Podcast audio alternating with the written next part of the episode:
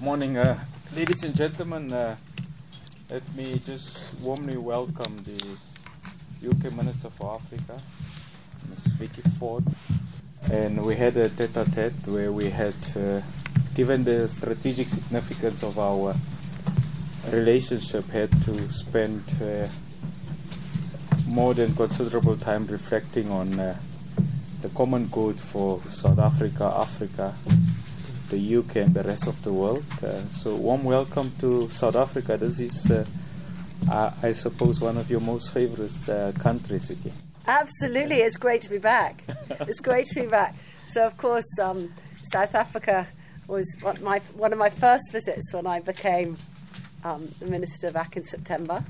Since then, I've been visited 14 different African countries. Coming back here again is because of the importance of our relationship. The relationship between the UK and, and South Africa is so deep, it covers so many different issues. Um, we are the biggest source of foreign direct investment into South Africa, and we want to continue being so because there's huge opportunities for the future, and we always look forward to the future. We've also been, as, as you say, sharing many thoughts about other issues that are affecting the continent of Africa um, on, a, on a wide number of different challenges as, as well. Um, but it was great last year. Um, President Ramaphosa both coming to the UK first for the G7 and then for COP in Glasgow. You know, in Glasgow, South Africa did that really important thing, not just for the people of South Africa, but actually for the people of the planet, when you promised to uh, deliver the just energy transition.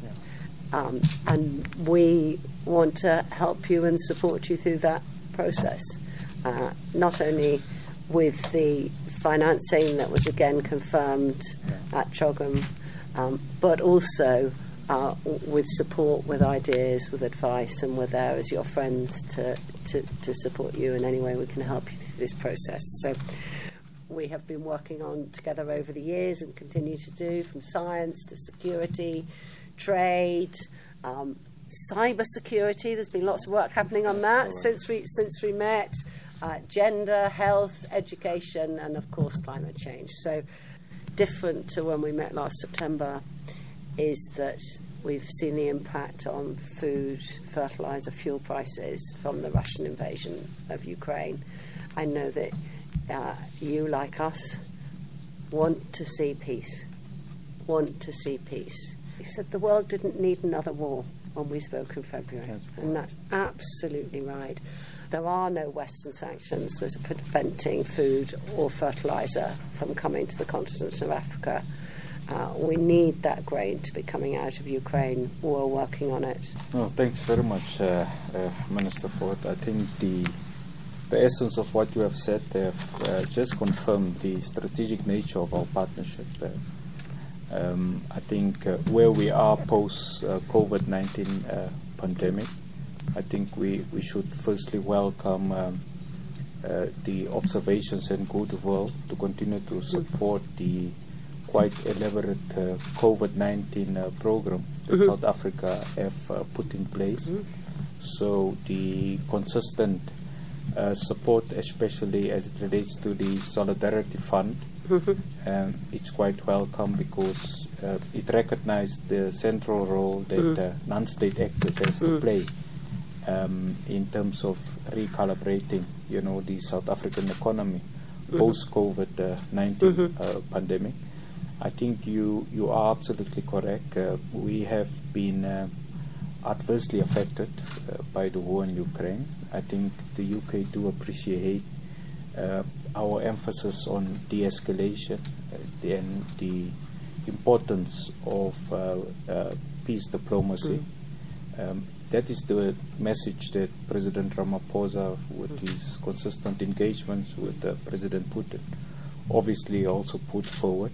We have seen that the AU uh, chairperson, accompanied by the AU uh, Commission chair, have equally, uh, in a multiplicity of voices, uh, raised the importance on, of humanitarian corridors, not only for the people conflicted in Ukraine, but also as it relates to uh, the food corridors and passages in the Black Sea is concerned.